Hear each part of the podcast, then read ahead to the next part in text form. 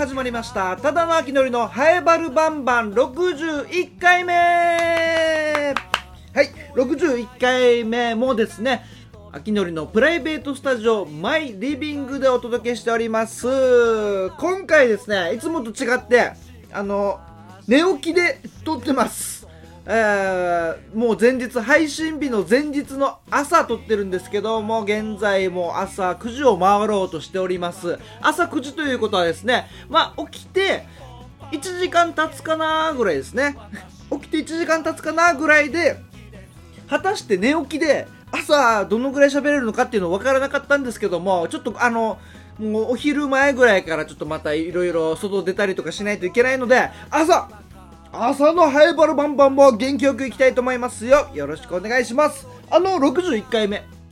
ということで最近のお話なんですけどもえー、やっとと言いますかちょっと遅いなと僕の中でも遅いなと思ってたんですけどもやっと DMM かりゆし水族館に行ってきました。ねえもうあっちあの豊崎のねいい明日、まあ、イオン系列ですかね。いい明日いい明日という意味も兼ねているいい明日。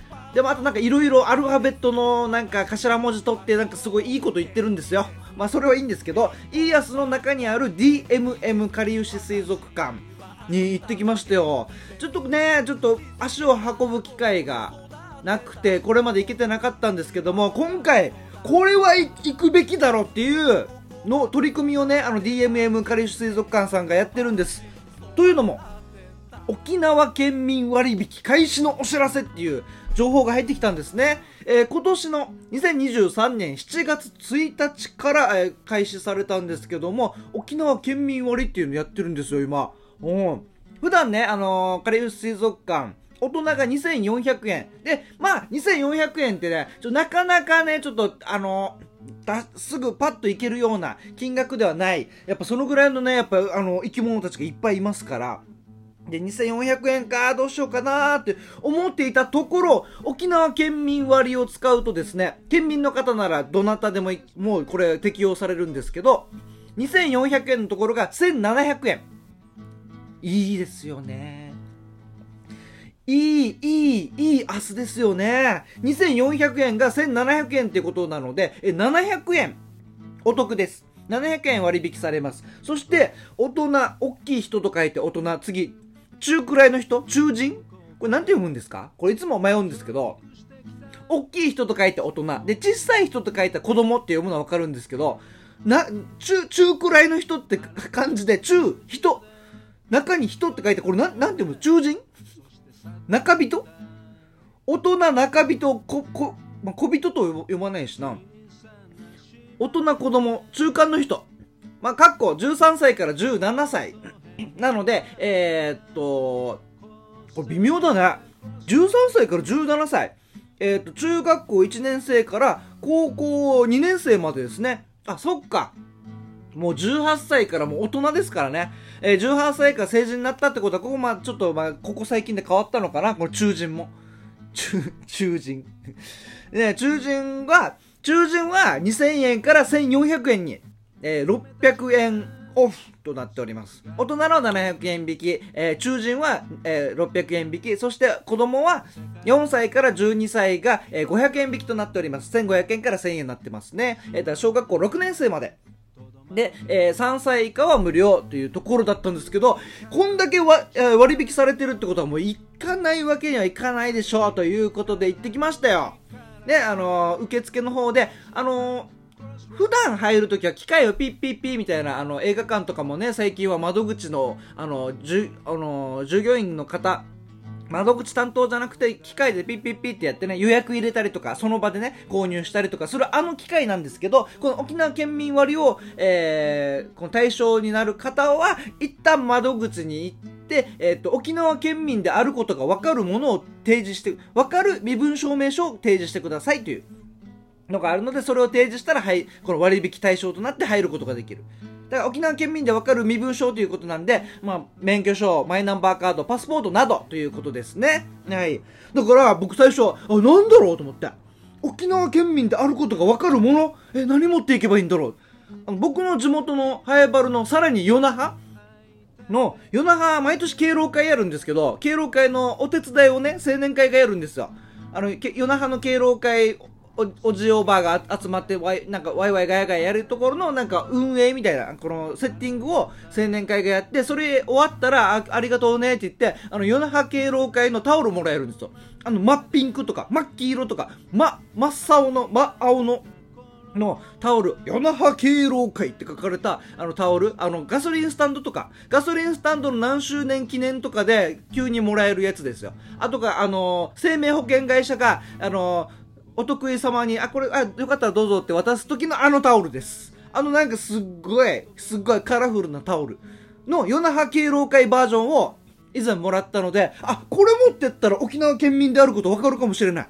これ、これ提出しようかな、みたいな。受付で、あ、すみません、あの、これ、よ、早原町っていうところの夜那覇の敬老会の、あの、青年会として参加した時にもらったあのタオルなんですけど、これでいいですかみたいな。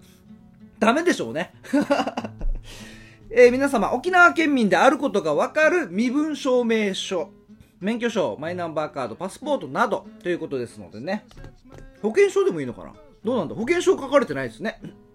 まあでもなんか保険証もね、来年12月にマイナンバーカードとなんちゃらかんちゃらとかありますけど。まあそれはいいです。えー DMM カリス水族館行ってきましたよ。あのー、なんか、なんかまとまって入るんですね。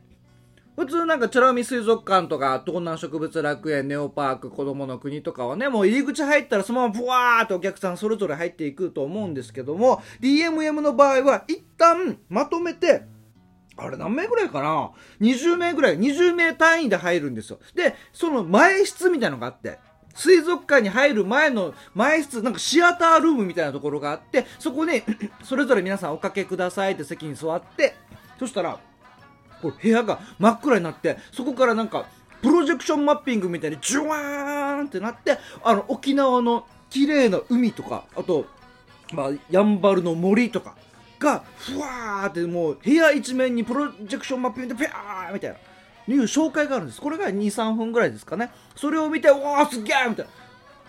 これはおそらく、まあ、観光客の方向けだと思うんですけど、沖縄の海、自然どうですかっていうのを、まあ、3分間あるんです。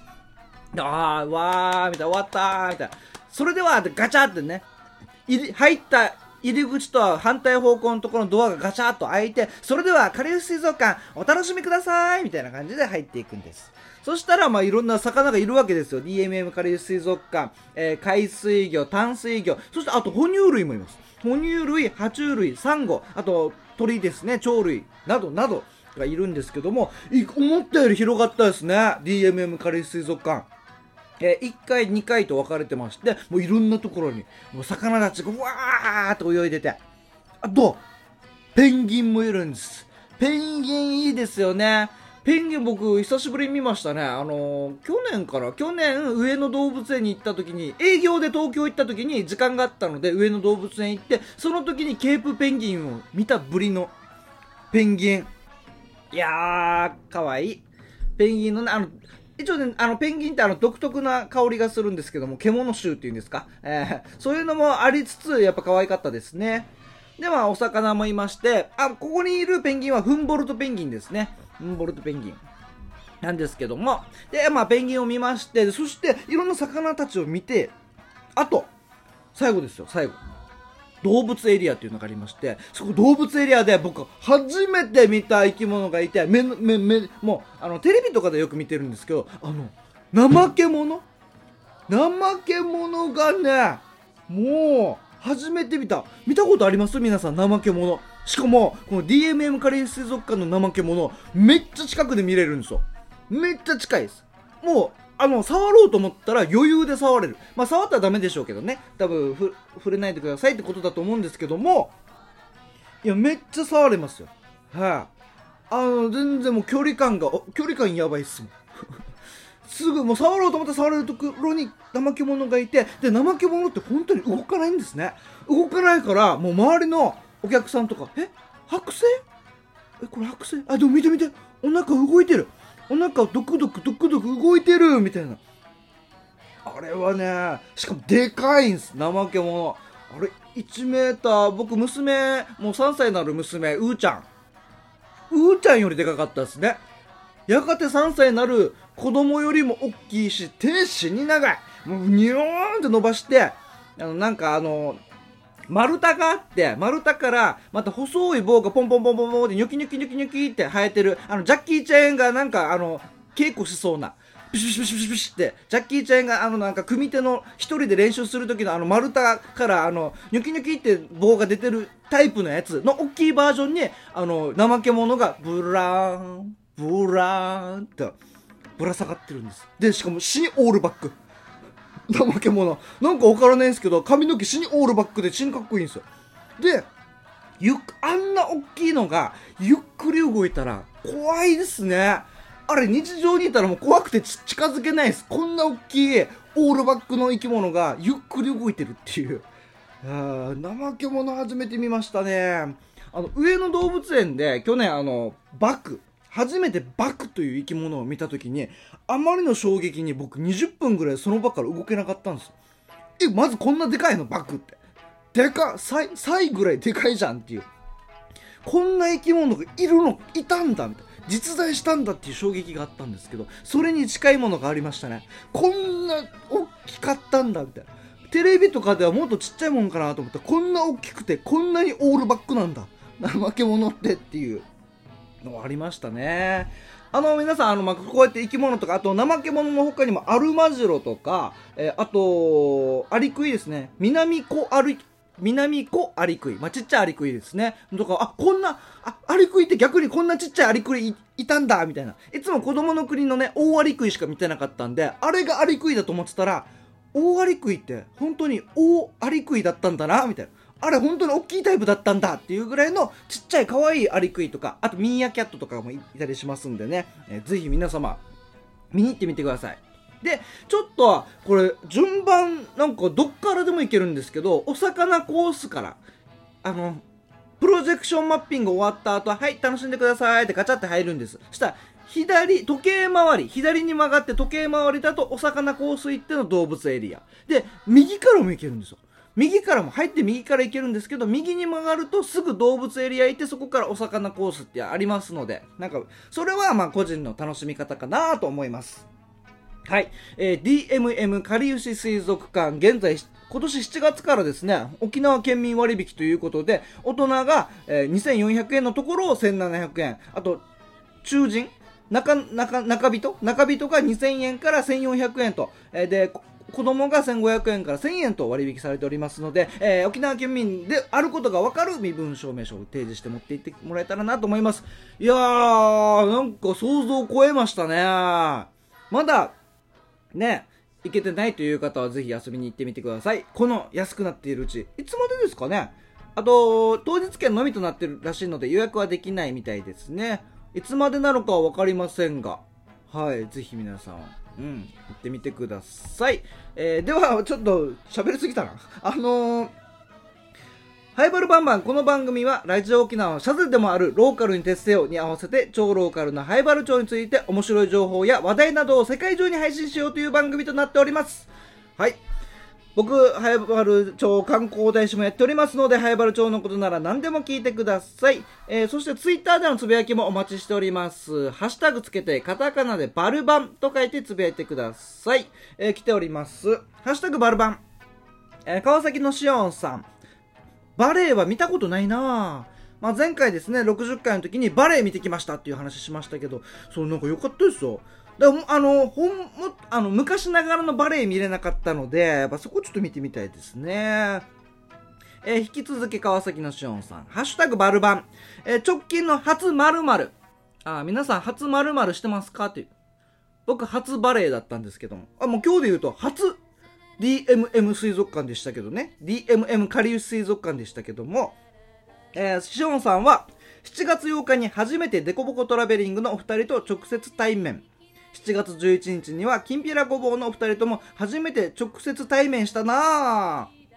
えー、僕の後輩ですね。後輩芸人でデコボコトラベリングときんぴらごぼう。あ、そうなんですね。川崎のショーンさん。あ、えあ、そっか、内地にね、この2組がキングオブコントでねあの東京行くって言って予選受けに行くって言ってあその時にお会いしたんですかね。直接対面って。なんかすごいおも重しいですねしおんさん。ああったよーでいいのに。初めてお会いしましたとかでいいのに。初めて直接対面したってこれからバトル始まるみたいな。ポケモンみたいな。ゲームボーイのポケモンやってたらテレレレレレレレテテテテジュワーンデコボコトラベリング出てきた登場みたいないやいいですね、えーこれからもよろしくお願いします。えー、そしてともぶんさん、ハッシュタグバルバン、ともぶんさん、60回目、毎回 Spotify で聞いてるんだけど、新着来なかったから、マイライブラリで確認したら更新されてた。なんで新着なかったんだろう。えー、こもうこういうことに関してはちょっとわかんないですね。Spotify? でも登録してるから普段は来るってことですよね新着情報みたいなのが。うん。ちょっとあれかもしれないですね。やっぱ僕の秋のりに合わせてお忍び的なスッと。僕秋のりはねガッていくタイプじゃなくてスッて気づいたらいるみたいな。っていうタイプなんで。あのクラスとかでもね。なんか何か大きなことやるぞみたいな感じじゃなくて気づいたらいつもいるよねみたいなタイプなんで。でもそこからそこに合わせ Spotify も秋のりに合わせてくれたかもしれないですね。うんはい、皆様、つぶやきありがとうございます。引き続き、ハッシュタグつけて、カタカナでバルバンと書いてつぶやいてください。よろしくお願いします。ではでは、えー後半はいつものように同級生の傭兵とおしゃべりしております。今回は、えー学童、学童。まあ、正式名称放課後児童クラブというらしいんですが、まあ、昔学童こうだったよねで今学童ってこうなんだよっていう話をしておりますそれではお聞きくださいどうぞはい、バルバンバン。今回も傭兵よろしくお願いしますお願いします。えー傭兵は僕の同級生で早原町宮城出身、はいそして早原町議会議員をやっていてはい。塾講師もやってるとやってます。であれ何でしたっけ？ん？あれ何ですか？キャンドルサービスこんなにするんだ でしたっけ？何でしたっけ？ちゃいますよな。なんか、シチュエーションがイメージしにくいそれ。あー キャリア教育コーディネーターです。どどういう状況なんですかあの披露宴あげるとき、ね、披露宴あげるときっていろんなオプションがあるわけですよ。あ、の火ば火花パチパチパチパチとかなんかクラッカーバーンとか いろんな演出が一個一個あるんです。ビデオビデオど、どこまでセットでつけビデオますか撮ってやるやつよね。影も。結構かかるよビデオ撮影とか。レーザーでバーっとか。やったりとか。もうあれ本当に、はいはいはい。本当に一個一個本当にかかるわけ。全部つけてみたら、あうんれ結構な金額ってなるんよね。ねえキャンドルサービスこんなにするんだ。イメージイメージもうちょっとあれかなみたいな思ってた。もっと安く済むと思ってたのに。っていうそうそうそう。まあ、ありますが、い。えー人生に一度のことなので、っていうところもあり。キャリア教育コーディネーターです。キャリア教育コーディネーターもやってると、はい。えーでは今回は何を話しましょ今回ですね、前の放送でもちょっと話した、ううん。学童の話。学童の話。放課後児童クラブ。学童の話をちょっと一緒にしたいなって思ってます、放課後児童クラブ。そうそうそう、まあ、学童っていうふうに一般に言われるんだけど、うん。まあ、正式名称として放課後児童クラブっていうのか。これもう昔からこういう正ああ式名称いつかな。いやも昔はもう学童だったんじゃないかあなーそこでまあいろいろは分からんけど。ちょっと変化もありながらみたいな、うんうん。え。ーと学童ってうんそもそもどういう場所なのかが、うんうん。俺あんまり分かってないわけさ。うんね。自分がね自分が小学生の頃って学童行ってなかったから行ってなかった行ってなかった俺もだからどどういうとこなんだろうと思って。友達にちょっといたよなーっていうのは覚えてる、うんうんうん。何人か12年生ぐらいの時にうんうん。あいつらはなんとかなんとか学童らしいぜみたいなのは聞いたことあった。ああなんか言ってた気がする、うんうんうんうん。で俺俺は鍵っ子だったか。ら、うんうんうんうん。か鍵持ってて、はいはいはい。でその家ガチャって開けてその後も過ごすみたいな、もう1年生の時から？俺1年からだったよ。おお結構じゃあね父ちゃん母ちゃんとしてはちょっと不安あったんじゃん？もっと言うと幼稚園からだったよ。え？幼稚園生の時から幼稚園から一人で帰ってきてお家で？うん、でえ。夜9時まで一人だった幼稚園頃。マジで？おとどっちも共働きだったから、あはいはいはいはいはい。お家で一人で過ごして。自分ではお米炊いて。えー、幼稚園生？幼稚園生でやってたよ。炊くの？お炊いてやってすげえな。早熟や。そうそうそうそう。っていうのあったから、うんうんうん。だから学童とか行ってなかったわけよやまさに多分秋のりみたいな人子供たちが通うところじゃないかな、学童が今だったら。ああなるほどね。今考えたら怖いよね、うん怖いよ。幼稚園生夜まで。お家で一人でしょ？そうそうそう。あったね。なんか、ま、昔だったらでもね、うん。まあまだ確かにあらしいよーってなってもあそっかーぐらいな感じもあったけどね、うん。今だ今考えると本当に。今は無理だね。うん。今無理だね。怖いよ。確かにね。だからまあそういうのもあるしから今も学童、うんうん。そうなんですそうなんです。昔は少なかったけどね。今は増えてるのかな、うんうん。増えてる増えてる増えてる、うん。今はえっとね12年3年生ぐらいまでが多いんだけど、うん。子供たちの半分ぐらい行ってるって聞いたな1年生とかだったら。ああそんなに？小学生の全体3分の1とか？うん結構行ってるわけ、まあ、4年生5年生6年生になると、まあ、どんどん卒業していくからさなんていうか、まあ、結構大きくなってるから別にお家で遊べたりとか地域で一緒に遊ぶ友達増えたりとかはいはいはい。してるから辞めていく子も多いらしいんだけどあと習い事とかね塾とか行ったりする子もいるじゃん。これ学童ってうん。あのなん何時までやってんのこれ？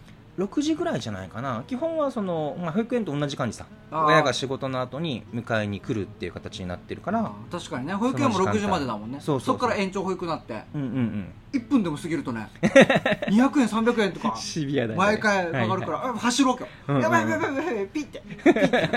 ふううーだぶねみたいなそうか。ではじゃあそうそうそう。6時ぐらいまで学童やっててそうそうそまあこれも月月謝なのか月謝そうそうそう払ってそう。月謝で払って1年生2年生3年生がやっぱり多くて、うん。まあ、その上の子たちももうちょっといるみたいな感じかな。えー。これななんだろうもう宿題とかやってる勉強する場所、うん。うんで勉強もいや塾とはやっぱ違う。基本は子供たちが子供たちなりに遊ぶってことが一番大事なわけほうほうほう。子供たちの放課後が充実するようにっていうことなわけさ。あーそれこそ放課後児童クラブだから、そうそうそうそうそう、うん。こあのなんていうかな。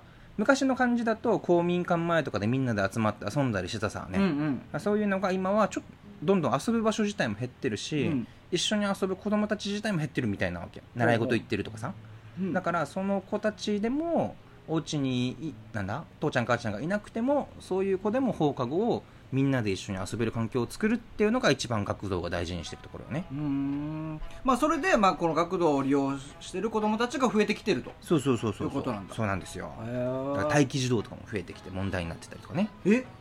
学童の？そうそうそう。行かせたいけど行かしきれない、あそうなんだ。そうそうそうそう。へえまだ学童自体もさあんまりまだ認知がこう広がってないとこもあったりするし、う制度としてもまだちゃんと保育所とかに比べるとん。十分じゃないわけよ、うん、なんか前回の話で、うん。この議会、うんうん。6月議会で学童がうん。1個増えましたみたそいうな、そうそうそうそうこれでも間に合わないこぐらいの。れでギリギリ間に合うかな。ハイバルだったら三十数名ぐらい待機が出てて、うん。で1個増えたから、うんそこで大体同じぐらいの人数の子たち見れるから、うん。ギリギリ見切れますっていう状態。あーじゃあもう今年から学童もしっかりちゃんと入れるようになったってことだね、全国的にも今問題になってるというかねうん。待機の問題が出てはきてるよ。は保育所の待機児童解消にうん。こうがっつり焦点当てて頑張ってたんだけど保育所は減るけどその代わり学童にはあんまりフォーカスされてなかったから、うん。そこはちょっと後回しになってしまっててそれが待機児童がちょっとずつ増えてきて。